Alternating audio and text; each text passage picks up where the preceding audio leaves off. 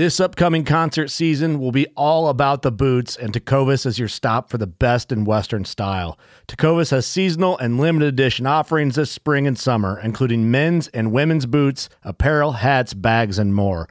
All Tecovas boots are made by hand in a time honored tradition with timeless styles that are always on trend. And Tecovas has first wear comfort with little to no break in period. It's hard to find this level of comfort paired with this level of style. Stop by your local Tecova store, have a complimentary drink or two, that's WCB style, and shop new styles. The smell of fresh leather and friendly staff are at your service. Many stores even have leather custom branding to make your boots truly personalized. And with regular live music and events, there's no in store experience like it. If you can't make it into a store, just visit tecovas.com. That's T E C O V A S.com. They offer free shipping on all boots, as well as free returns and exchanges, and ship right to your door. Go to tecovas.com and find your new favorite pair of boots today. Fishing like a local isn't just about catching fish. It's about connecting with the environment and the people who call it home. It's about hearing the stories and traditions that have been passed down for generations and sharing unforgettable moments with the people you meet along the way. Fishing like a local is having an experience that stays with you forever. And with Fishing Booker, you can experience it too, no matter where you are. Discover your next adventure on Fishing Booker.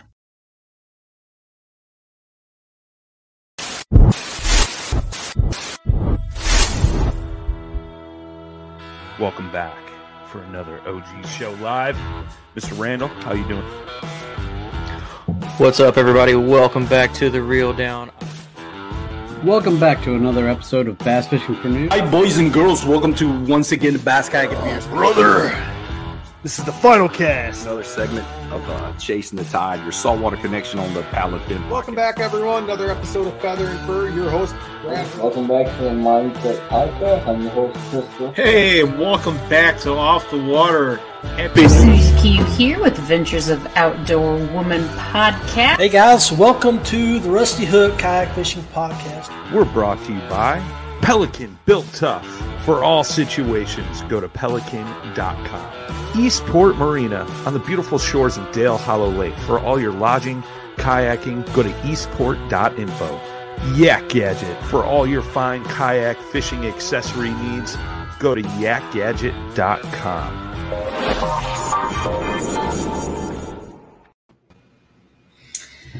Welcome back, boys and girls, to another Palin Fin Noob Show. I'm Susie Q. And I'm Sean. Welcome, guys.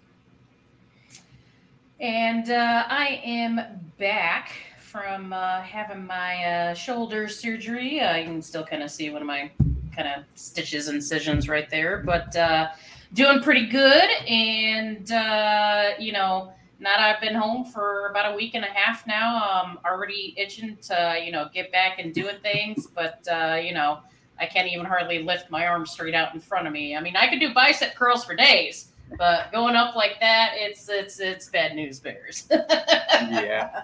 Yep. But uh, today we've got uh, an awesome guest lined up um, because you know we're uh, coming into September now, which means uh, it's going to be fall soon, which also means it's going to be time for the salmon run which if you guys don't know um, i fell in love with salmon fishing in 20 2015 i believe? 2015 or 2016 with my first event with the great lakes kayak fishing series and have just loved it ever since. Um, i've typically only gone in the fall uh, you can you know chase them any other times of the year and whatnot but uh, man, feeling the power of a 25 pound plus king salmon just pulling you around, it is unbelievable. I'm excited to hear about this. Oh my gosh, I, am it, it's making me like you know just you know drool because I'm just like I get to hear all this salmon stuff, even though I can't do it this fall. I'm like, oh god, next year, baby, next year, I can't wait.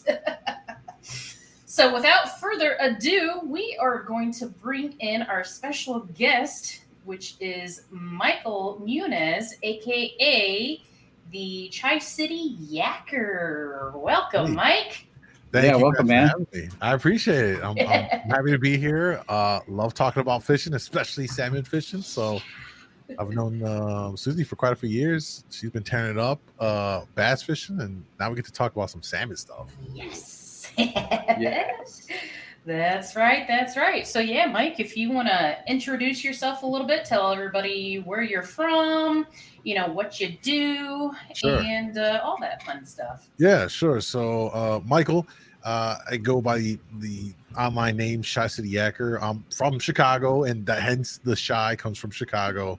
Uh, you know, City Yaker. Um, and uh, despite the name, I fish all over. You know, so people find me Indiana, Wisconsin. Like, well, your name is Shy City. You're you're, you're not just in Chicago. I, I follow the fish, and and that's one of the benefits about kayak fishing is you can really go to where the where they migrate, and we could talk about that as we get further into it. But I've been kayak fishing since 2013, and I started off in the kayak uh, from a paddle kayak and Ja- Jackson kayaks on a big rig, had a Kraken. Um, started paddling. I th- I was doing the bass fishing stuff for for maybe like the first year or so. Then I dabbled in Lake Michigan. Um, and 2013, you know, this wasn't like what kayak fishing is now. There was there was it was very niche, like even more niche than what it is now. It was very yes.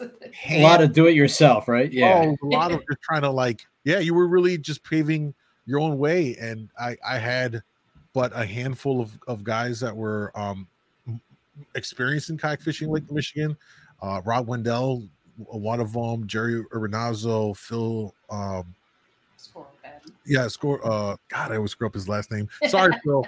But uh these are from the guys I, I met early on that had been doing it for way, you know, way back. So I leaned on them for a lot of the early years of just navigating it, and um, they, they've been great. Um, and so I started paddling, fishing Lake Michigan, which is like really hard to run the side and you're doing this and trying to, yeah. And I quickly was like, okay, this isn't to work. Um, so I progressed into a PA Pro Angler 14, and that's where I then started getting like, okay, I'm getting this now. I got hands free, started learning more. And um, the, the first couple of times, a lot of learning and, and fumbles, if you will, just kind of, you know, dropping this in the water, doing this, you know, those growing pains in the kayak out on big open water. Not to mention just the initial nerves of it all. You know, I I, I like to live on the edge, but but there's something a little bit um, butt clenching about being out in the open water. Uh, and this, this, you know, you're in this little vessel and the shoreline's about this big. Uh, that is both exhilarating and also like, oh my god, if something happens right now, I'm so screwed. Um, but it was a rush for me, and I got addicted to that on top of the fishing, which, you know, listen, I commend all my fellow bass anglers, but we don't live in a in a state where we get big bass like Florida or Alabama, you know, Texas, where you, you know, five pounds is a small fish. You know? so I, I got tired of two pound bass um, in the Cook County Forest Preserves that were stunted, and uh, I, I quickly just fell in love with the salmon. Um, you know, to me, um, there's a real, um, there's a real kind of um, mental factor that goes into it in terms of um, putting together so many different elements of weather patterns, water temps, currents, running spreads, and and it's almost like a math equation, right? Like if you line up all these variables, and when you get it right, and you get that reward, which is that salmon, it's the, like the best feeling, you know. Um, not to say that going out for bass fishing um, isn't challenging. You still got to do these kinds of things, but uh, generally you could pitch over a, a grass mat and pull a bass out with a frog bait or whatever, buzz baits, whatever. Salmon is so much harder. Pelagic, they're swimming around. There's so much water. Where do you even go? Um, so I, I got addicted to that. I got addicted to that that aspect of of of like um putting all the pieces together and figuring it out and then being rewarded with this salmon which by the way tastes amazing. I mean you can Yes. food on home. And and for the record you know i'm working on a video where um doing the math on is it cheaper to just buy salmon from the store or go alert, go buy it in the grocery store. But um, that being said, I I got into salmon fishing hardcore. I stopped ba- inland fishing for bass anyway, and probably since about 2015, my focus has all been on uh, salmon fishing. You know, kayak fishing Lake Michigan, and it's I've I've worked to become. I guess people will say I'm like I'm a specialist in this area. Um, I've since I started kayak fishing, I created a YouTube channel, and for most of the years that I had the channel, it was largely just a uh uh you know a place to put these adventures at right more for my own honestly early on for just my own archival purposes you know i had a career going on and never i just took it as for fun as a hobby i would put, put up videos share some stuff info as i learned it i'd pass on the knowledge as, as best i could um and um you know you fast forward to 2020 a year that changed the entire country and world where where we had um you know the nasty bug come around that had everybody quarantining. Um, January of that year, uh, I, I was in the radio commercial uh, music industry and, and, radio music industry. Um, so podcasts and talking and radio is all very familiar ground for me. Uh, but they did a series of cuts before COVID actually happened. They just did nationwide cuts, and I was let go after over a decade of time on the radio with this company. Um, but you know, one door closes, another one opens. Uh, I took that as a sign that uh, the the sign to just pursue this passion, right, and and go all in on it and commit to being full time content creating. Um, expanded and opened up my Lake Michigan kayak fishing business. So I guide, if you will. I really more so call you know feel like it's coaching than guiding. I think when you go guiding on a boat they take you out they charter you they set up everything you just reel in the fish right? Um, whereas on these kayak fishing trips you're in your own kayak. I can't do anything for you in your kayak. So it's i'm really coaching people along explaining to them this is why we're going to go here. This is what to look for. Look at the water. Look how your rods are pulling. To really educate them so they can take that information from a trip and build on it to go out for themselves. Ultimately people want to be able to do this for themselves and let's be real, not have to pay for a trip every so often, right? Um, so I do my best to educate them. It's like a one-on-one, you know, experience. And any question I can answer, I will. Uh, we go through everything, and um, that's a large part of what I've been doing since um, 2020. Uh, really focusing on the, on the content creation um, on YouTube and social media, um, working with different brands to uh, cr- create content. Uh, uh, uh, UGC, they call it user user generated content. So I'll make stuff up for various brands like Angle or Yak Attack uh, more recently. Um, so yeah, it, it, I've been doing this journey, and and it's really been the last two years more like full time. You know, treating it like a, like a business and trying to grow it, um, and educate and as many ways as I can, hosting webinars uh, throughout the year, throughout the different seasons, so people can kind of get a class and and apply that when they go on the water as maybe the refreshers or they're new to it. Um, and so that's where the journey is now, and and it's it's been amazing. Uh, it's not easy. It's very niche area. It's not like um, bass fishing where it, it's you know there's billions of dollars in bass fishing. you know the industry is huge when it comes to bass fishing, man. It really is. Salmon fishing, not so much. It's very it's very you know niche. Um, but I've managed to position myself um, in in, a, in a, to a place where uh, when people think of uh, kayak fishing Lake Michigan, uh, my name tends to come up in, in the conversations, and uh, and um, so you know, like last year, I have a great relationship with Old Town, fantastic kayaks. I'm, I'm not on their pro team by anything like that, but I have a great relationship with them, and uh, I've done projects with them. They've brought me out to the Pacific Northwest last year. This year, next week, as a matter of fact, we have a big project here on Lake Michigan, so we're gonna be filming and really, really cool stuff. Um, and and it's cool because when people think of salmon and Lake Michigan, it's hey, we, we you know, call Michael. Let's see we, what info we can get. Can he help us out here or whatever the case may be? And and that's really, um, for me that that is a sign that okay, things are going in the right direction. Um, it's also very flattering. You know, people consider me. I mean, the fact that you guys reached out to me uh, to have me on your podcast, um, you know, it's like, dude, I'm I'm so flattered. And um, anytime I can offer any anything to anyone uh, when it comes to salmon fishing, I'm I'm there. Let me, you know, count me in. I love to talk about it. Uh, love to go out there and do it. In fact, I'll be out tomorrow mornings, so batteries are charging right now. You know, ready to, go to get to get on everything. Um, and so so that's where I'm at right now, and um, I'm excited to see where um, things continue to grow as as as we keep going forward with it. Yeah. I think it's cool that you kind of got in on the ground floor of that of the salmon side of kayak fishing because you know as it grows and expands, you're going to be that name. Like when we think of bass fishing and we think of names like uh, Chad Hoover and and those kind of names, that's going to be you. Uh, with the, I mean, it already is. Uh, it sounds like a lot of uh, what you're saying, but um, just knowing that you you are kind of the pillar of a pillar of that side of the kayak angling industry is kind of cool. yeah I, I i aspire to be you know and and there's you know there's other folks that uh obviously i i wouldn't be in the position i'm in w- w- without their help like rob wendell's a huge part of that. And, and the guys that i i think we mentioned prior to going live right now i, I mentioned some other guys uh like jerry and phil.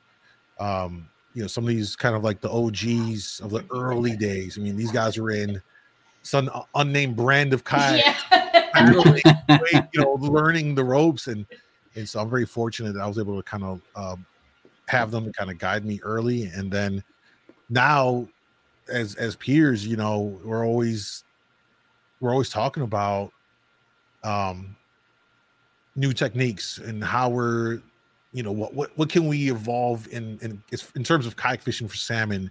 You know do we run a dipsy on your thing? Do you want to run a copper on it? The pros and cons we you know and and i'm at a point now where i do a lot a lot of my time is on the water experimenting with you know what's what's the next thing? What's the next thing that we can do? Um you know i I- i get it that if if the if it's not broke don't fix analogy kind of a thing um but at the same time it's also cool to find new things at work and and and then kind of share that and, and see where it goes That's Well, awesome. I'm sure as as advan- or advances come out, like uh, you know the different sonars and stuff, and you know motors, and I- I'm sure that's going to change the game. You know, and as long as you're able to stay ahead of that, and you know, you know, like you said, have those conversations with your peers, and how how is this going to impact us? How can we use these new tools to you know make this even easier, or uh, not easier necessarily, but you know definitely use it to benefit? Because I, I have a feeling being out on big water like that with a motor is a lot more comforting than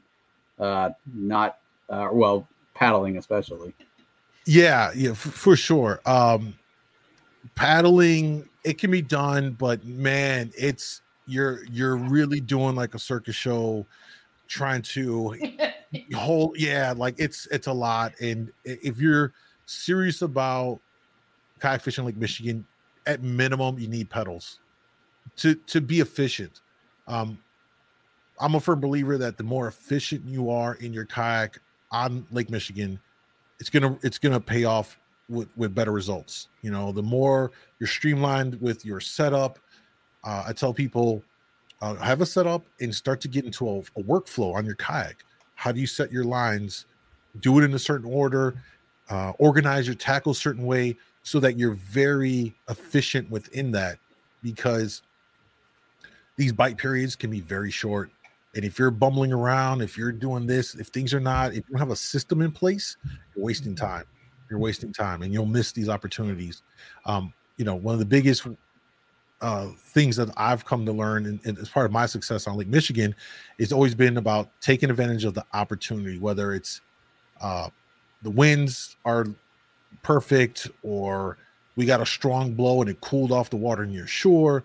When you when you see these kind of things happen you need to be ready to get out in the water. Now i granted since i now do this full time i go out on a thursday at whatever time and people five, i get that i get that however i'm sure many of you have sick days burn one.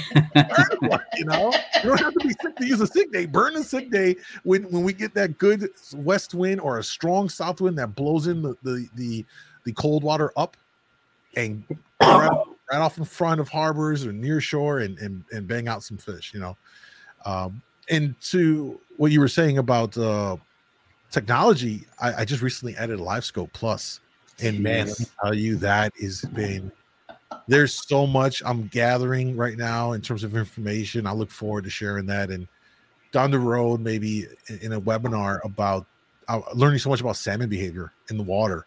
How I can see my spread, I can see, and I've been sharing clips on my Instagram um, from the salmon. I just posted one today of me jigging, right? Yeah.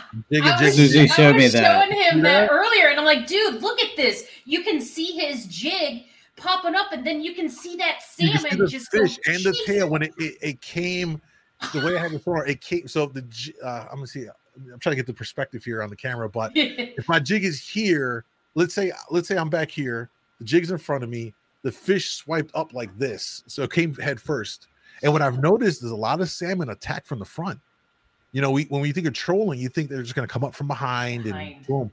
A lot of times they come in, from what I've seen so far, Mhm. they'll come in forward and come down on it or come up. They're coming at some kind of angle generally, and they'll either smack it at the angle or they'll they'll come right by it, pass by it, do a quick U-turn and smack it. So it's really interesting. Very few times have I watched them come up from just behind, swim up behind, and just take it. So learning a lot about these fish behaviors, how they're how they're hitting the baits. Uh, you see them more than anything. I'm telling you, it's driving me nuts already. Watching them come up to here's the lure, and they just put their nose on it, and they won't, and they just turn away like, no, it was right there. Come on. So uh, I'm I'm I'm learning a lot, and it's really exciting. Um, on on the you know because you can have this live scope stuff. It doesn't mean the fish are going to bite. It does not mean they're going to bite. You know, at best you can see it. It can irritate you. I've talked to other guys that that say, yeah, you know what? I use live scope now just to see find them, and then I turn it off and just fish it because if I have to watch them not eat my lure, I'm just going to drive me crazy. I get it. I get it. So a lot. I think that's, I think that's an area where I, I believe in the salmon fishing area, trolling, we're going to see more adaptation on on boaters, potentially kayakers, adding live scope. Um, and and you know, Garmin just recently uh, released their newest versions, the Plus, which I recently got, and then the XR, the extended range, which now that one they purposely made for big water for essentially trolling applications, right? Or or uh, for the ocean as well. But you could take that and shoot that out to 500 feet. So if you're in a boat, you're going to be able to see your riggers, your dipsies, and maybe maybe some of your lead cores. You know, um, so you got a lot of range, so you can see a lot more of your of your spread, and I think that's where in the electronic side, I think I, I think more boats will start to tinker around with that. Oh yeah, for sure. So you know, you, you're talking about you know some of these terms and everything. You know, you're talking about flashers and dipsies and lead core and all this stuff. And I'm sure a lot of people listening and watching are just like, "What the hell is he talking about?" that would be me because I, I don't know anything. I, I'm like, that sounds amazing, but yeah. So, um, what I'd like to do next is to, um, you know, kind of start off uh, with, you know, okay, you know, we've heard, you know, what you do and everything with uh, salmon fishing and whatnot. So, like, okay, I want to go. Can I just grab my bass rod and my bass lure and just go salmon fishing now? What does it take?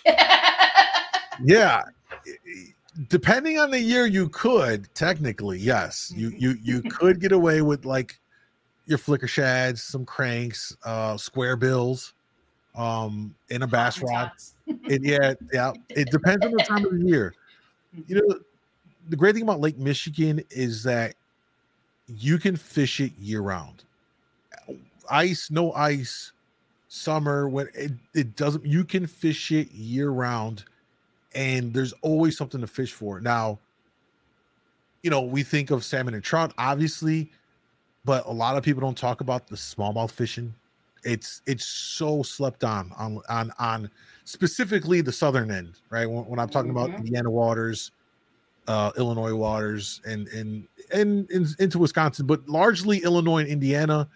You know, you talk about the small fishing that that's available that isn't really being uh spoken on, and I'm sure the hardcore guys that do do it are probably not really liking what I'm talking about. there are tremendous opportunities. I'm convinced that there's there's state records just in in these two uh state waterways. Um you've got the perch this year so far it's been actually uh, an upswing in perch. It's been really impressive to see the perch fishing that's been happening since I would say last November and it's held up throughout the year with fish coming in and out, but the fish been been have been caught and the numbers have, have been something to talk about. It's it's actually impressive. Um, you've got beautiful pike and almost every harbor. Like there's just so many so many fish, you know, to to, to fish. So even on those days where you can't go off, fish for salmon, you could work. You can fish in the harbor all day for smallies, crappie. There's catfish in there. There's the pike. A lot of opportunities. Um, but if you're if you want to get out, depends on the time of the year in the early spring, uh, pre uh, ice up, and like that late, early winter, late fall, early winter period, still cold out. Water's really, really cold. You can fish a lot of these harbors with a crankbait and a bass rod or a spinning rod and get into brown trout. You can get into some steelhead. You're going to catch some pike in there, some big drum. Uh, you'll pop some smallmouth. But if you really want to get into like focus specifically on the salmon, then yeah, you're going to need to upgrade some equipment, um, buy some things that are more salmon specific, uh, because a lot of of what salmon fishing entails is uh, re- uh, reproduction. Meaning, if I let out this rig uh, 50 feet back and a fish hits, that's letting me know that that lure that I put out 50 feet back is going down into the right strike zone where these fish are at. So I want to be able to replicate that on my other rods to increase my hookup opportunities. Um, so that's where line counters come in. So you can count your your amount of feet out. Uh, you want to be able to count your depth properly. Um, in a kayak, most of us use torpedo weights. It's a way to clip on a weight onto your line to then take it down to work your deeper depths 40 50 60 70 feet down um, some people will put on kayak downriggers. Um, i'm not personally a fan of it but it is an option and they can be done. So you would work that downrigger manually just like you would something like on a boat. So it works the same way. You clip on your line takes your your your rig down. Um, uh, and then you'll have different kind of setups. Early spring, late fall, going into like the winter period before ice up. Crankbaits are fantastic for a variety of fish. Coho, browns, steelhead will all smash them up in that time period when the water's really cold. Um, when you move into like your spring, you start moving into your Dodger flies. That's when you start getting the, the coho to start doing their migratory spring run. Um, and uh, that's about the best time of the year to get them because they're the water's cold. That meat is is just cold and fresh. You cut them open, that meat is nuclear orange and delicious. um, so you'll move into your Dodger flies. Your Dodgers are just six inch pieces of metal, um, and the flies. You, you know, people think of flies. If you fly fish, you might think of like those little flies or something like that. But we call them flies, but they're actually um, basically just treble hooks that have a skirt of tinsel wrapped around it in some color variation blues greens whatever. There's a there's a wide range of tinsel colors and combinations. Um, but your blues and your greens are typical what work year round and you can never go wrong with. Now these flies themselves they don't have an action. It's just a skirt that slides up and down the line most cases with a hook and some beads on it. So you use the dodger to impart the action. And so that six inch dodger wobbles like this. And what that does is when you have your your leader to your fly at about three times the wrap of that of that dodger, so you're looking at about 18 inches roughly. Um, you're going to use 40, maybe 50 pound uh, leader line, mono or fluoro line. that thicker line, then uh, because it's stiffer, and when that uh, dodger wobbles, that stiffer line translates that action to the fly. So now that fly is doing this in the water; it's flopping around.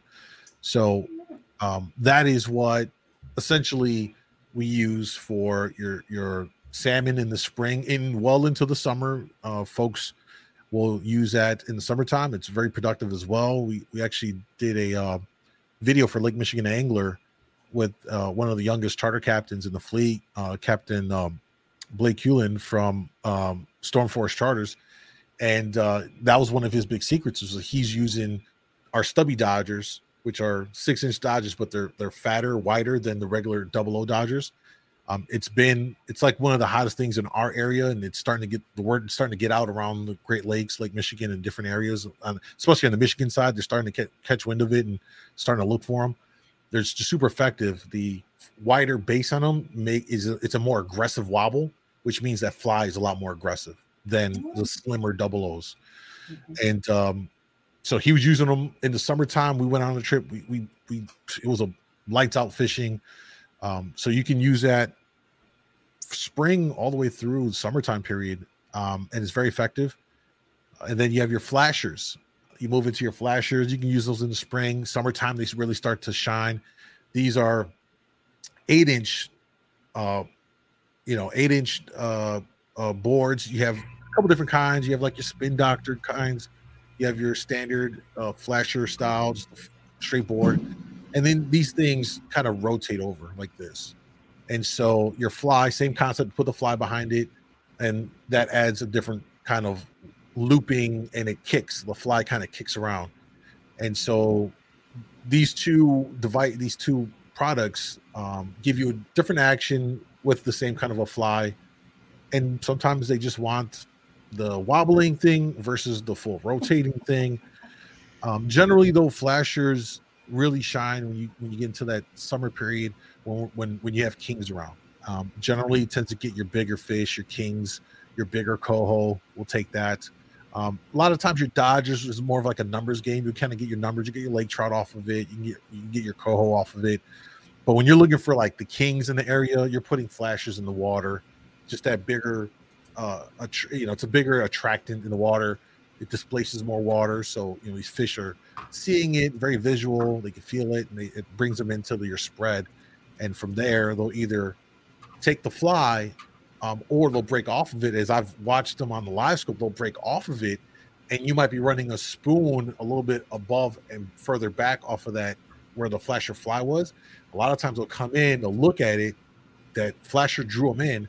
They don't take the fly, cool. They break off and they go up. Oh, and what's coming up behind here? Well, the flat the spoon, and they'll hit your oh. spoon.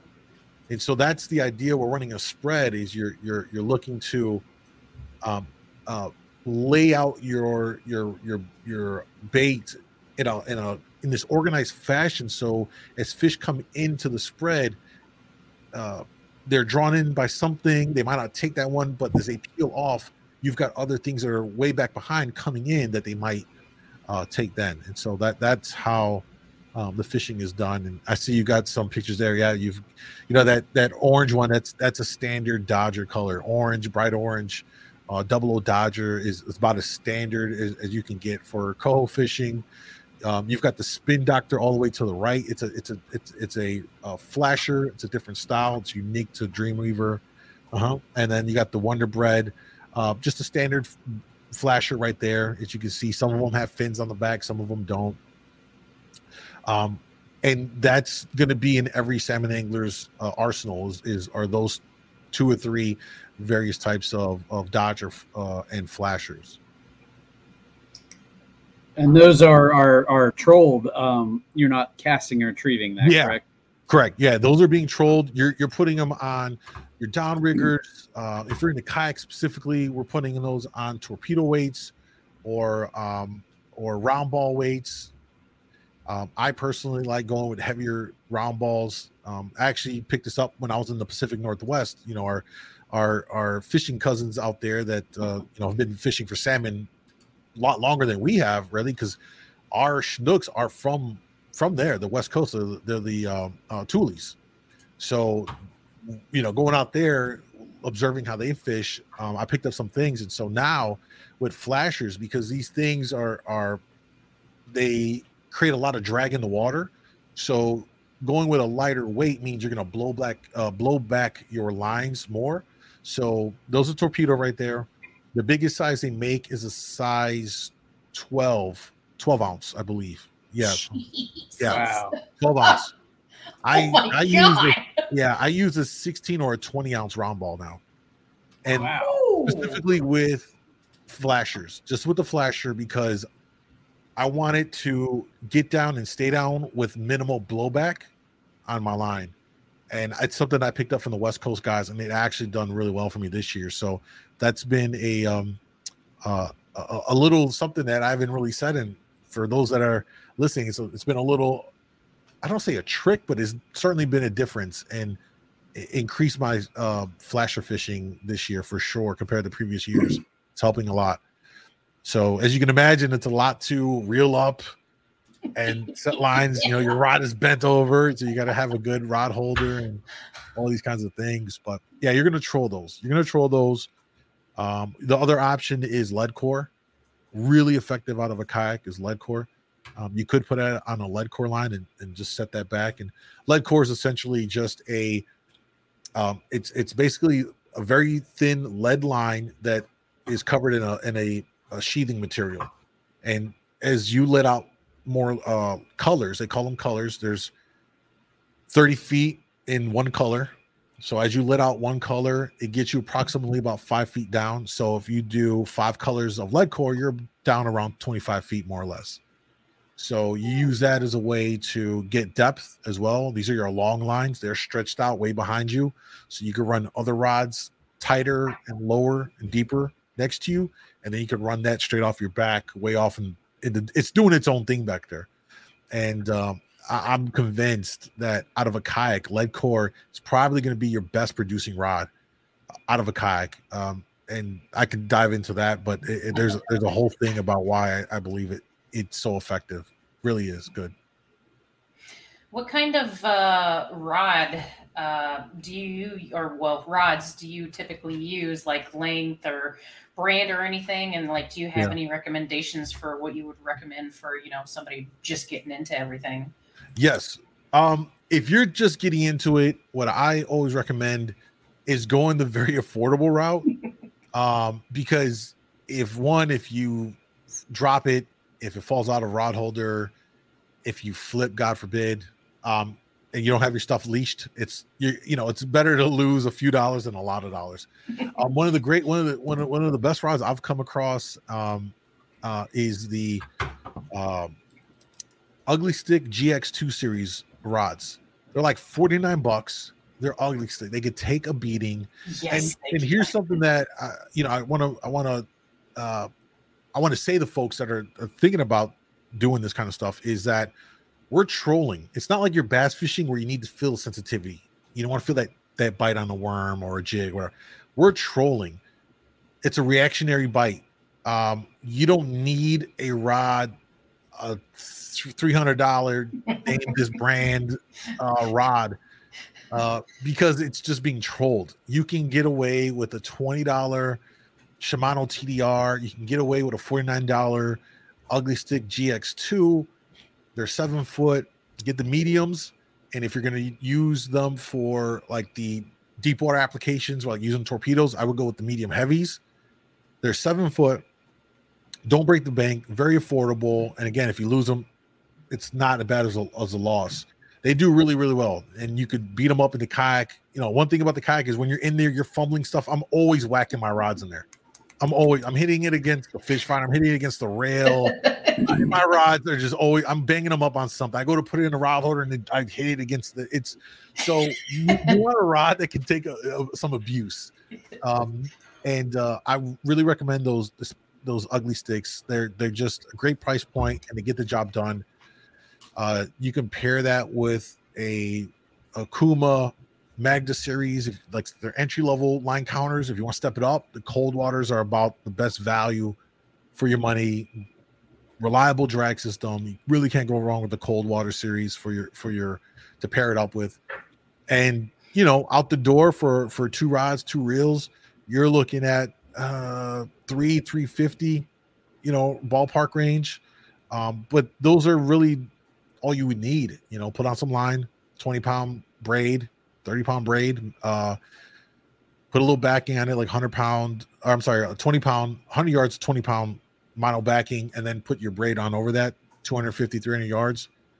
And that's your setup. I mean, it, it really is as simple as that. Um, now, that's for like the starters.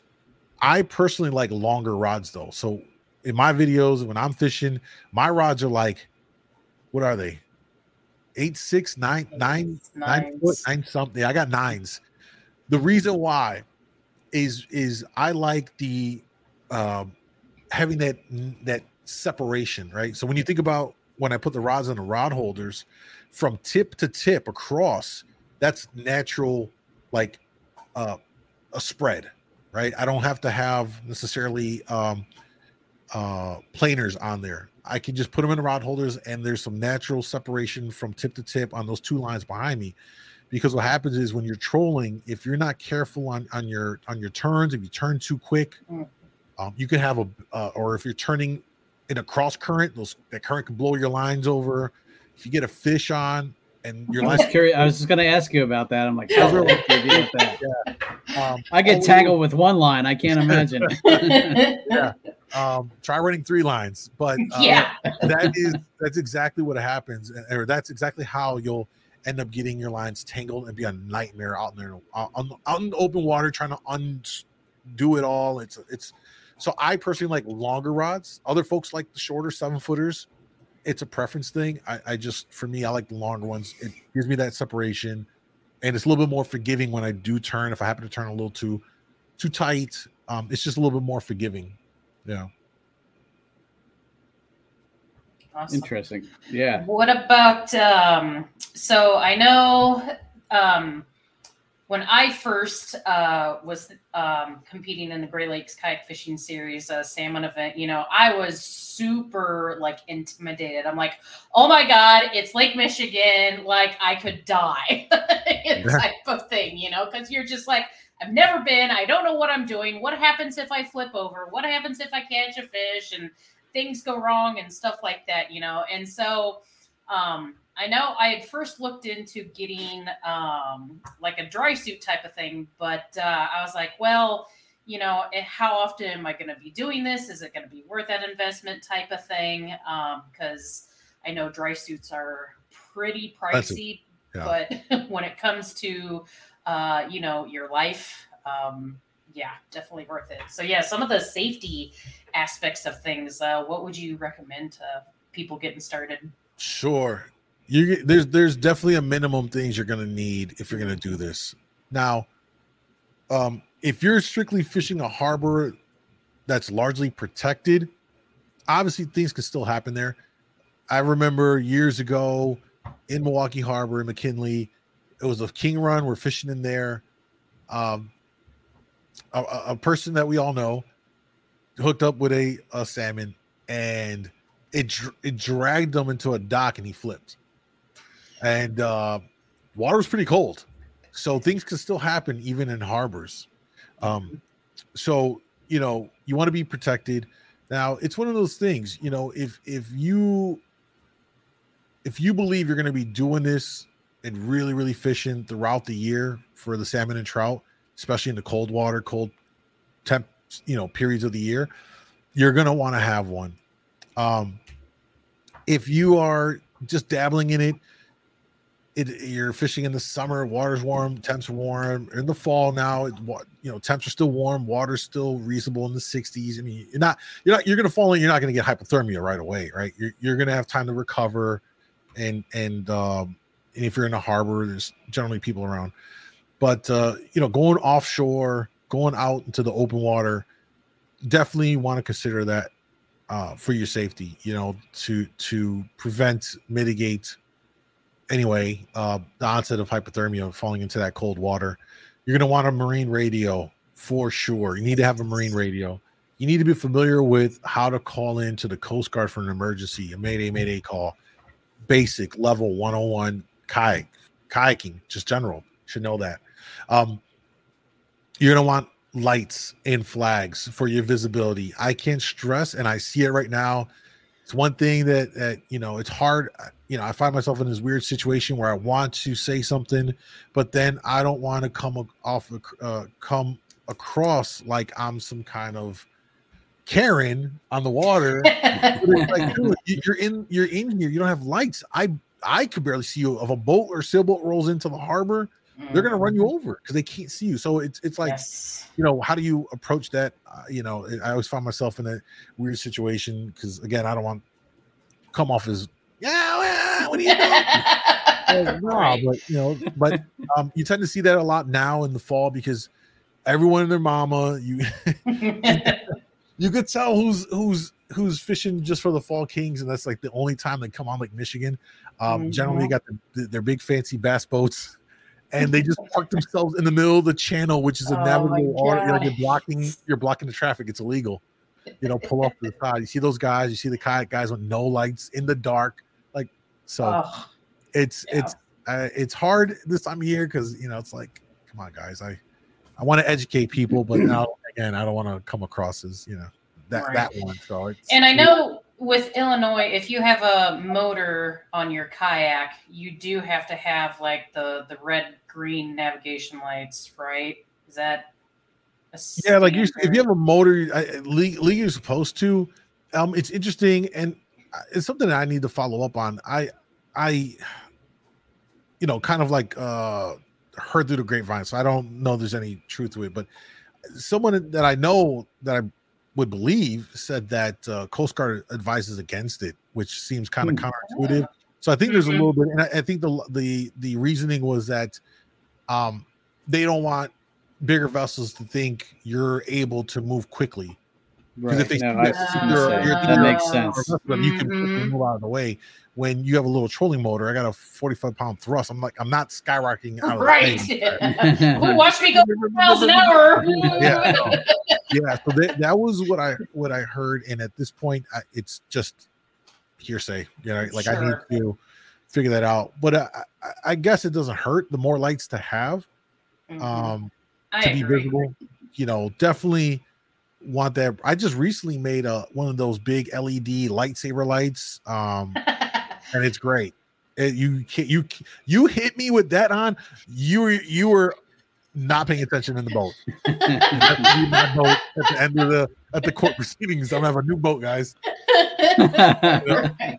so um lights radio pfd um an air horn of some sort something that you can you Mhm. know blow in case boats coming at you to get their attention is great um and uh those those are kind of like the must haves you know the p and and the the dry suit again if you're someone that believes you're going to really get into this and fish Lake Michigan year round, you're gonna it- you're gonna make the investment. It's it's six seven hundred dollars, maybe five, depending on what you get. But generally, like that five to seven hundred dollar range is Mhm. is you're gonna get yourself a decent uh, dry suit. Big tip right here. Um, get the the uh get the dry suits that have the relief zipper. Because I'm telling you, you get into that thing, and all of a sudden you have to go pee, and you don't have to take off the whole thing. It's right there. Um, you, it's you don't want to be stuck in the water with having to t- pull that whole thing off. So get, get a relief zipper. Don't be cheap. I can, I can echo that sentiment. That for sure. I, that's one thing on my dry suit that I. Uh, Well, well let me uh, let me ask you guys this. I swear to you, I don't have any. I don't have any scientific anything on this, but I'm telling you, every time I'm in my kayak, I swear I have to. I have to pee more. Have you guys? Have you? Is that a thing? Can you? Have you know? Have you? Or is it in just? the in the colder months, I colder kind of notice it. In I- the colder times, me. Yeah, in I, the I- summertime, not as much. Okay. Because well, I mean, it, it, it's hot or whatever. I'm probably sweating more, you know, Mhm. than anything. But like, definitely in the spring and fall, like I'll notice. I'll just be like, "Dang it, I gotta go again." yeah, yeah. I, I think it's I, my theory is that because we're scrunched down, your bladder's compressed, that less Mhm. is being able to, you know, it's compressing it. So the little bit you get in there, you got to release it right away. That makes sense. It sounds logical anyway. I, I Right. I mean, you guys got it easy to, you know, be able to go I- as listen, it is. I you know, us ladies, it's a it's a little bit more challenging. yeah, yeah. I mean, we're right. We we can just write down the scupper hole and call it a day. Go, Yeah, yeah. I- Especially with a dry suit on, I can't imagine. right? You know, Yeah, hey, lot more work. maybe maybe that could be something you could uh, pitch to like a company or something like that. Hey, if you can make a woman version of a dry suit where it's just like a whole zipper hatch where it just sits and you open everything, hey, man, I would buy that. like seriously, You need to you need to do your own line of that, and and there you go. right? Yeah. So, uh, Michael, I was gonna. Oh, go ahead, Susie. Oh, you want to go for it? Uh, okay, yeah. Uh, anyway, so I wanted to ask you, um, just because you know I'm still kind of curious and learning about this too. So, when you're using like the Dodgers and Flashers, what exactly are you sort of like imitating or trying to replicate in the water that you know those salmon and trout are going to be going after? Yeah, yeah, no, great question because it it it it seems very odd, right? When you look at these things, like wh- Mhm. why would this work? So the the the long-standing belief is that um, when you have these Dodgers and Flashers, they're wobbling and or rotating, and as these rotations and this wobbling is happening, is it's reflecting light. A lot of these Flashers and Dodgers have um, some kind of reflective tape on it, a UV tape or glow tape, whatever. So the idea and the belief is that they imitate feeding salmon into a school of fish. That the flashes imitate a salmon flash when they run into uh, a bait ball or to attack a fish. Right? They turn that their silver sides reflect in the light, hits them. So the belief is that it imitates feeding salmon. Now the fly behind it that's just doing this is uh, meant to look like an injured bait. So as a so as a salmon goes into a bait school, right, a, a bait pod, they attack, they slash their tail around, it disorientates some of the bait fish. So those bait fish are like, you know, wobbling around. Oh, what am I doing? You know, um, and so that's the that's what it's made. That's the belief is that what's going on in the water. And so another salmon looks and it's like, oh, this one's feeding. Let me see what's going on. These fish are curious, especially coho. Coho are super curious fish. Um, so they'll come in and take a look. And as they come in, they're drawn to the the flash and the vibration in the water. The, they, something's going on. They, they draw into it, and as they get closer, then they see that fly there. It's like, oh, this is an easy meal. Let me go ahead and take it. So, in in simplest terms, that's the idea um, as to you know how it works and why it works and, and the belief. Okay. Cool. Um, I was going to ask, um, is there seasons or how does that work? Like, is there times when you can't fish for salmon and and like I know in, in PA we have trout season. You can kind of fish for bass most of the year. There are a few uh, like during the spawn when you're not supposed to target them or you know. But uh, does that work the same way out there or you know with salmon? No, yeah. We're, so you know the great thing about Lake Michigan is um it's a year-round fishery for salmon and Okay. trout. Yeah, Nice. as long as you can, as long as you can fish, you can, you can fish it year round, and that's it's really great. Uh, so no restrictions on it, you know, other than your daily limits. Uh, Mm-hmm. and uh, yeah, you can have at it. I'm I'm telling you, you can fish. That sounds amazing. Yeah. year round. And and we're very fortunate, man. You know, when I when Old Town brought me out to the Pacific Northwest for for a fishing project to experience the fall king run out, out of out of the PNW, um, it was an experience. Beautiful landscape, fishing in a different in these rivers, different environment, combat fishing. It's incredible how how how how much of a combat fishery that is and how fragile that fishery is because they can shut the season down any given day you know they can shut it down if they uh if if if too many fish are as they call it come in contact with because you have to report all these things it's a very strictly run fishery um when they hit quotas they'll shut down these fisheries and you can't Hmm. fish for you know uh stocked uh stock tules or you can't fish and catch uh, up upriver with brights and you know when I was there, the steelhead fishing fishery was closed altogether because their their numbers are so low, they're like super endangered or whatever. So it um I came back here it, it just really grateful and and realized how um I believe Lake Michigan might be the the greatest salmon fishery in the world in terms of you know your catch rate and the abundance of, of fish that you can come here, right? Like out there, it's like one fish, maybe two fish limits. Here it's five. You know, you can you know out there we were re- we were relegated to just one rod in the water. Oh wow! I'm like, and that was very weird to me. to Fish one rod. I'm like, "Wow." I'm You're like, like, what? what am I gonna do? Yeah, very different. Um, came back here and I'm like, man, we're we're very fortunate. And and granted, our our fishery is a put and take system. They're stocked, they're meant to be pulled, and that's just how it is. Out there, they're managing a wild resource Wild. Yeah. that not only is uh, fish from the PNW, these fish are running up those rivers all the way up into Canada. So they have quotas so that the, the, the Canadians can get some fish. That's why they'll cut it off so that they'll allow enough fish to go up the river so that the Canadians have a chance at those fish and to stock and restock. So there's a whole it's a there's a lot out there, and I, it, it's it's a very challenging. Um, so I I'm very grateful here on Lake Michigan how easy we got it, I guess, or or just you know how good we got it with with our our fishery. So yeah, take advantage. Cool.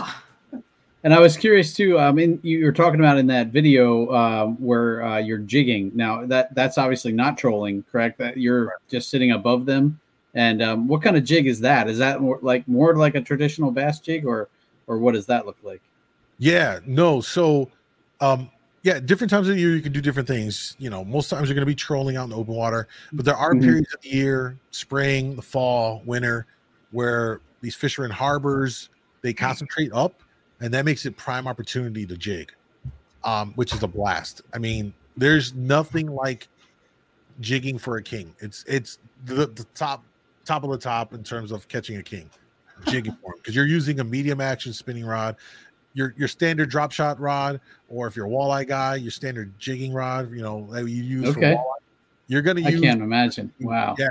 And you, you know, and you're catching 20 plus pound kings on this thing, and they're sh- sh- your rods just um but no in that video i was actually using one of the tried and trues it's like an old old old lake michigan classic setup for jigging for kings which is just a 3 8 ounce darter jig head with a five inch white gulp minnow.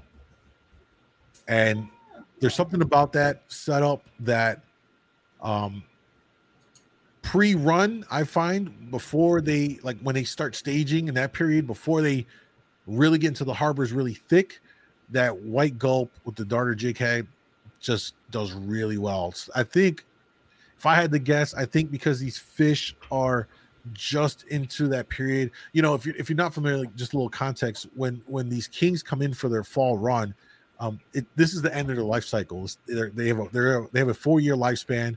At the end of that four years they come into the harbors and the rivers where they were stocked to complete the spawning cycle. The fish on our side largely are believed to uh, not naturally reproduce. They don't just have the right systems or the right uh, uh, yeah stuff in place uh, a lot of the natural reproduction that we know of is happening on the Michigan side. They have a lot more of those pristine rivers and tributaries where they'll run into cold water, clean, clean and clear. It's more conducive to to uh, breeding.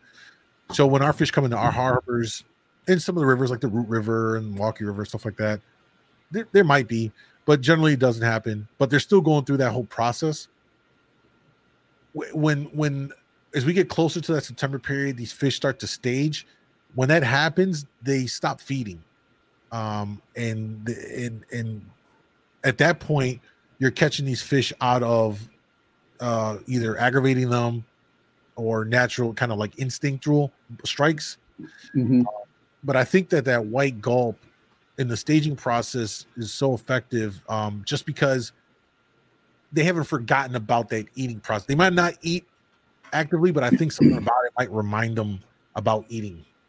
Smallly thought uh, because there's a there's a period of time in, in like August where it really shines. Then once you kind of get into the run, your your your regular you know like P lines type uh, jigging spoons, then they really start to pick up their own momentum. And I don't find that the salmon hit the gulp setup as much. So these are just things I've observed over you know a couple of years now that there seems to be a period where that jig bite kind of flips a little bit. And and that might be just my experience. It could be different from somebody else. Interesting how you know it's it's almost a little bit relatable too to you know the bass spawn because you know there's that period of time where you know they just kind of don't eat anymore, but they still have like that sort of protective or aggressive bite to them, and like they know it's food, but they're like, no. Right. you know? yeah, yeah they're- I mean, you know, right? They're probably just exhausted from the whole breeding procedure. Right. They Exactly. wanna- They want Right. to relax, and but it's great because then once they do get on the bite, you smash them up, right? Oh my I remember those gosh. days. I remember Yes, that aggressive bite, man. Yeah. Oh, in the fall time when you're just like trolling like a little crankbait behind you, whether it be the um uh oh my gosh, why am I blanking on what they are? Um Flicker minnows. Yes, flicker shad. Flicker Yeah, shads? flicker shads. Yeah. Yeah. um, you know, you control those behind you. You know, you're only going like 1.8 miles an hour. You know, and then just a salmon just totally annihilates it, and your reel is just. Zzz, and this fish is going airborne several times. Oh my god! Like nothing, nothing compares with that. Yeah. It is just amazing. yeah yeah it's it's it's a thrill i mean it's it's it's it's the it's the top tier fishing in our area i mean that it doesn't get any better than that. It's not like we're in the ocean where you can go out for tuna or, or goliath or marlin. I mean we, have salmon. That that's our apex uh fish in, in, in our in our area. Um so it's nothing like it for sure. Yeah. Mhm. Yeah. And a little uh, tidbit, you know, I like to give to some new people too is if, uh, you know, you are wanting to use crankbaits and whatnot, I would highly recommend you uh, upgrade your hooks too, because Oh, yeah. A 25 pound king salmon will straighten them or break the out of the box factory ones. So yeah upgrade your hooks. Yeah, it's you, worth gotta- it. yeah. you, you want at least two X strong hooks or three or four X for sure. Don't you know if you bring your little square bill out, it'll catch fish, but it, it will bend those hooks out immediately, and you'll lose them. Yeah, definitely. Big tip. Awesome, awesome. Well, do you have anything else uh, that you want to add as far as like you know salmon fishing goes, or uh, like anything you know going around uh, or happening you know around your area? Any events or anything coming up? Yeah, well, uh, I'm not sure exactly when folks will get to watch the, the podcast here, but um, one of the things that I've been working on since last year is to uh, build and lay the foundation for the uh, Lake Michigan kayak fishing community to come together, meet, network, um, get information, and and also develop and lay the found uh, lay the foundation for the competitive scene in in doing um you know what you would might call a, a, a, a tournament but it's not quite like what you think a tournament is um more so these are um just fishing periods i call them battles um the way we we've run this now are well first let me say that the, the this will be the second year that we're going to be doing the King of the Kings kayak battle, and uh, it, it went over really well last year. Um, people really enjoyed it. Um, this year, uh, we're doing it again, and uh, it, it's it's a one week period essentially where you can fish four kings, and it's two categories. The main one is the big five. Put together your biggest five kings over a one week period. Um, you know, I found that uh, one of the challenges with kayak fishing Lake Michigan is if you pick one day to do any kind of a tournament or derby, whatever, if that day is crap weather, it, it's all down the drain, right? It's not like a boat where you, if you have a big boat, you can still get out there and you know two, three footers or whatever and do your thing. Can't do that in the kayak. No. we, you know, I, I, I decided we run it for a one week period. It gives everyone seven days to figure it out, get out there when you can, for it to take into account weather, family, work responsibilities. However, you got one week to you can do it all in one day, get all your fish. You could do it out throughout the week. Um, put together your biggest five fish, and uh, you can do your upgrades as many times as you want to just get your biggest five. Um, and uh, and that's like the main one. And this year, the guys in the group wanted to do a side pot for just the, the biggest fish. So now they've added a category. And um, and so yeah, we're you know we're laying the found uh, the the foundation here to um, one give people in the community a, a, chance to get more on the competitive side. You know, a lot of bragging rights uh, here. Uh, this year, we're we're we're throwing some money into the into the into the mix of things to you know maybe do some placement uh, cash outs for for prizing and stuff like that. And it's something that I look forward to next year um, getting potentially um, you know sponsors on board to then fund prizing and and grow it there and and uh, so the you know the more people that are involved it helps when I could take those numbers and run it back to companies. Say, hey, we had this many people participate. We had this da da da. Here's some pictures. Here's some some video footage of of you know what was done, and and we can use that to grow things. You know, my ultimate goal, and I would love to see that um, you know there be a Lake Michigan kayak fishing series and that it's three events in the year, and it's, it's a there's a spring period, there's a summer event, um, and then there's the fall one for the Kings, and and and um, and and then do something where you have the individual thing, and then for the whole year there's like an angler of the year thing, you know, mm-hmm. where it encompasses all three events. And you know the, the the springtime for the coho is great because you don't have to go far for them. You go right out in front of the harbors when they when they're in close. Um, so it's good up, it's good kayak fishing opportunities for that. And then in the fall for the Kings, summertime is where it gets tricky. I'll separate, separate yeah. that's from from the new guys, yeah, because it, you got to get off to off into the water um, and find them. You know, depending on the year, sometimes deep. It just kind of depends on where we're at with the water temps. But uh, that that that would be the the in my mind, that'll be the event that separates, right? Like mm-hmm. the crowd from one another. it'll be interesting to see. It'll really be interesting. So, you know, we haven't got there just yet. I'm largely doing this myself with the help of Rob and, and, and a few other folks, but so it's a lot to juggle because I'm I'm still managing my own thing and and my content and trips and stuff, and I'm trying to do this in in parallel. Um, so we'll see how it goes. I'm not trying to overburden myself, but um, yeah, it's it's and it's open to anybody. Anybody wants to get involved, you know. So look up Lake Michigan Kayak Fishing group on Facebook and just request to join it and get you in there. Cool. Awesome. I'm excited for you, man. I, I I love what you've been doing. Like your videos and everything have just again, you know, I'm just like I'm watching everything and I'm like, God, I want to go salmon fishing right now. Like legit. Last week I had three nights in a row where I dreamed of salmon fishing. so just yeah. get out there. You hold the rod, have someone else reel it in for you. There you right? go. Good yeah. arm. Just hold on your good arm. Be like, here, here, reel it in. no, I mean you hold the rod, just have someone lean over and reel it in. Yeah. Just, you know, right. with the will, there's a way. With oh, I know. I know it but yeah, uh, definitely excited to uh, you know see how things progress for you. And uh, I love your idea of you know having like a sort of like a league or you know yeah. series or whatever you know you end up calling up Man, yeah. like I I could see this thing growing. Kind of, you know. With... Yeah, I'm trying to. I think maybe like a club. I think a club might be the best kind of thing, and and then within the mm-hmm. club, you know, um, we we organize stuff around it. Um, you know, it because again, it's it's very different. You know, when you look up how tournaments run and they're on site, it's a one that that's not how this works. It's it's more of like a here's a period.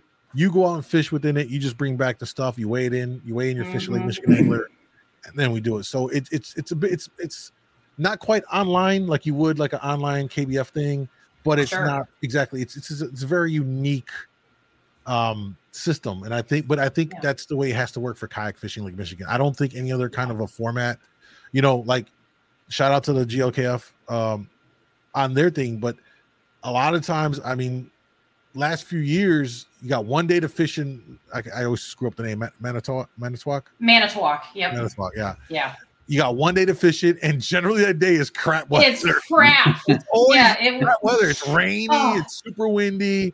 I'm like, Yeah. man, I and I haven't gone because I I just feel like I don't want to drive four hours to. It's not fun to fish in that crappy weather. And I exactly. enough that I don't feel like I need to. I'm not stressing the one day for a tournament. Like I'm not. right. You know, my yeah. focus on creating. I don't. I don't participate in even in the in the stuff that I'm organizing. I don't. One, I don't participate because I feel like I don't feel right. eh, the optics of organizing it. And then if I win, I don't. I.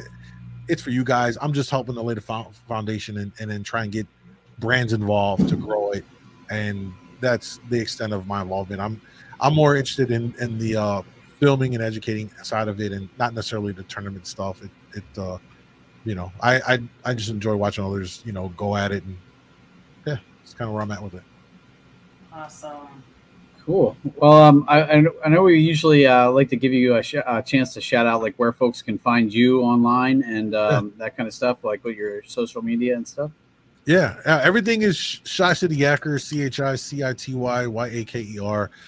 Uh, YouTube channel for all the videos, um, Instagram and Facebook. Those are the three places where where where, where I'm at, where I can be reached for um, for the videos. You can check out. You know, a lot of good stuff there on rigging, on technique, on just out there and the experience on the big water. Um, you know, throughout the year, um, I'll do webinars, and these are great opportunities to, you know, in in the videos.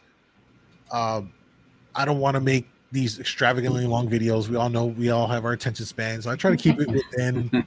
You know, I keep try to keep it action packed, meat and potatoes of of the content. Uh, and, and because of that, I don't always get to dive into the nuances of the techniques. So the webinars are a great complement to what I do because then I really get to because I get to put it on on a, on a PowerPoint and write it down. I can talk about this is why I do this, and here's the you know these are the little things that you're like, oh, that that makes sense, right? Because I don't get to talk about it in the video. Um, so the webinars and people are loving it. You know, it's been great because I started it this year, and the first one I did was for Spring Coho. I had a bunch of people sign up for it. We did the webinar. Literally a few days later, a couple of uh, a couple of the folks that were in the webinar emailed me like, "Oh my god, thank you so much. I limited out on Coho for the first time. That was you couldn't have done it without the information you gave me." And I'm like, dude, that made my day. You know that that's really cool. Um, and so the webinars are, are there. Um, I I've done. I also do like on the water classes, and we'll take like a small group of, of folks, and we'll go out, and it's more of like a practical application. We'll take them out, and uh, we did. I did a spring on the water, so I take people out. I we get their setups going with their coho rigs. I'd show them how to set their lines, how to do this, how to do that, and then we go out and they would go fishing. I'm just kind of floating around, do a little fishing myself, but I'm most mostly there to, like a like a like a again like an instructor or a coach just going around. You know, they hook up and I speed on over to them and. All right, this is how you want to fight the fish. Stay calm. A lot of people, when, when you get hooked, it's, it's it's your adrenaline kicks in, and you're like, oh, oh, and that's the fastest way to lose that fish because you're you're starting to kind of freak out in a good way. You're like happy, excited. Um, so I got to coach people through. Okay, okay, take your time, do this. You know, so I'm teaching people how to properly fight these fish, bring them in, do this, do that, so that um, they can build the confidence up. They can get the knowledge, and then again, they can take that and apply it on their future fishing trips, so they can be successful. So tho- that's really fun. I, I really enjoy it, and um, and then on the weekends, you can find me at Lake Michigan Angler. Um, it's essentially the, the premier salmon fishing specialty shop in, in, in the, the northern Illinois, southern Wisconsin area for all your salmon and trout tackle. Not just that, but we've got a lot of stuff for your ice fishing needs, um, live bait as well. So if you're if you're looking to get rigged up, if you're kayak, it doesn't matter if you're kayak, small boater, big boater. If you ever need anything, flashers, dodgers, weights, rods, reel setups, lead cores, dive, uh, wire divers, everything. We got everything. We get you set up. We can also instruct you on how to use it properly, so that you know our goal is to educate you from from the jump on what you need, so it saves you money down the road from buying whatever you find anywhere else, and you realize, oh, that wasn't the right buy. I just wasted money. We're really adamant about getting you set up the right way from the jump you save a little bit. You're going to save in the long term because we're giving you the stuff we know works, works for our charter captains day in and day out. It's going to work for you, and you know, again, a lot of stuff you don't have to break the bank. You really don't to get out here and and, and uh, have a good time and get on some salmon. Awesome. Awesome. All right. Um, well, um, I guess uh, we'll start wrapping it up. I guess. Um, um, thanks again for coming on, uh, folks. If you guys uh, want to look up uh, uh, Michael, and um, we'll have links in the show notes for um, uh, all the things he talked about. Plus, uh, we'll uh, we'll make sure we include uh, some of the setup stuff that he was talking about, like the Ugly Stik rod and and the reel, and maybe some examples of some of those uh, The flashers flashers. and- and- Yep. yeah. So uh, make sure you check that out in the show notes. And um, again, thanks, Michael. I appreciate you so much uh, coming on. And um, you know that I, I I need to make a trip up to Lake Michigan now for sure. So Heck yes, Now's the time. man. Now's the time. I time. think we should have Yes. a paddle and fin meet up there, Susie. Uh, what do you think? You know what? We need to have a fall event and do Exactly. this, this type of thing Exactly. for just a whole weekend. You know. Yep. There you Let's go. do it. Yeah, Let's do it. the fall run is about to start. I mean, on Monday, it was on fire. I went four for seven on Kings. Oh. Four. Oh god. Yeah. Oh man, that's awesome. Yeah, yeah, they uh, were smacking the cranks. It was it was dumb. And then the next day, it was terrible. Eh, right, yeah. moody, It's cray how fast it changes, Oh, yeah. you know? It's just Yeah, like one day you're out there and it's Yeah, one day it was fire. I go out the next day. I had a guided trip, no less, and I'm like, oh yeah, it's gonna be good again. Nothing changed, you know, with the, with the tent, with with the water, everything, you know, mostly the same. Same. It wasn't like significant difference. We didn't have a drastic change overnight of weather conditions, but they were just a lot of fish left the harbor again. So they're they're very fluid. Anyway, not to deter, but thank you guys so much for having me. I, I really do appreciate it. Thank you. Awesome. Thank you, Michael. Yep. John, All right, if I guys. remember how to close it out again. No, yeah, yeah. We'll take care of that. So, guys, thanks again for tuning in to another episode of Bass Fishing for Noobs. We'll have to change the title for today just to be Salmon Fishing for Noobs. But uh, That's thanks for tuning again. This has been Bass Fishing for Noobs on the Paddle and Fin podcast, where we bring you the techniques, the tricks, and the tips to help you rip more lips. You guys have a good night. Thanks for tuning in to another killer episode here on Paddle and Fin. Be sure to drop a five star rating, a thumbs up, or smash that subscribe button on any platform you're listening in on. Be sure to check us out on Waypoint TV, waypointtv.com. Make sure you sign up for the Fantasy Kayak Fishing League at paddleandfin.com forward slash fantasy. You could support this show through Patreon, patreon.com forward slash paddle and fin. Don't forget to check out the website paddleandfin.com. Catch us on YouTube. If you got a question, comment, or want to see a future guest on the show, be sure to email us at paddleandfin at gmail.com. Shout out to our show supporters, Yak Gadget.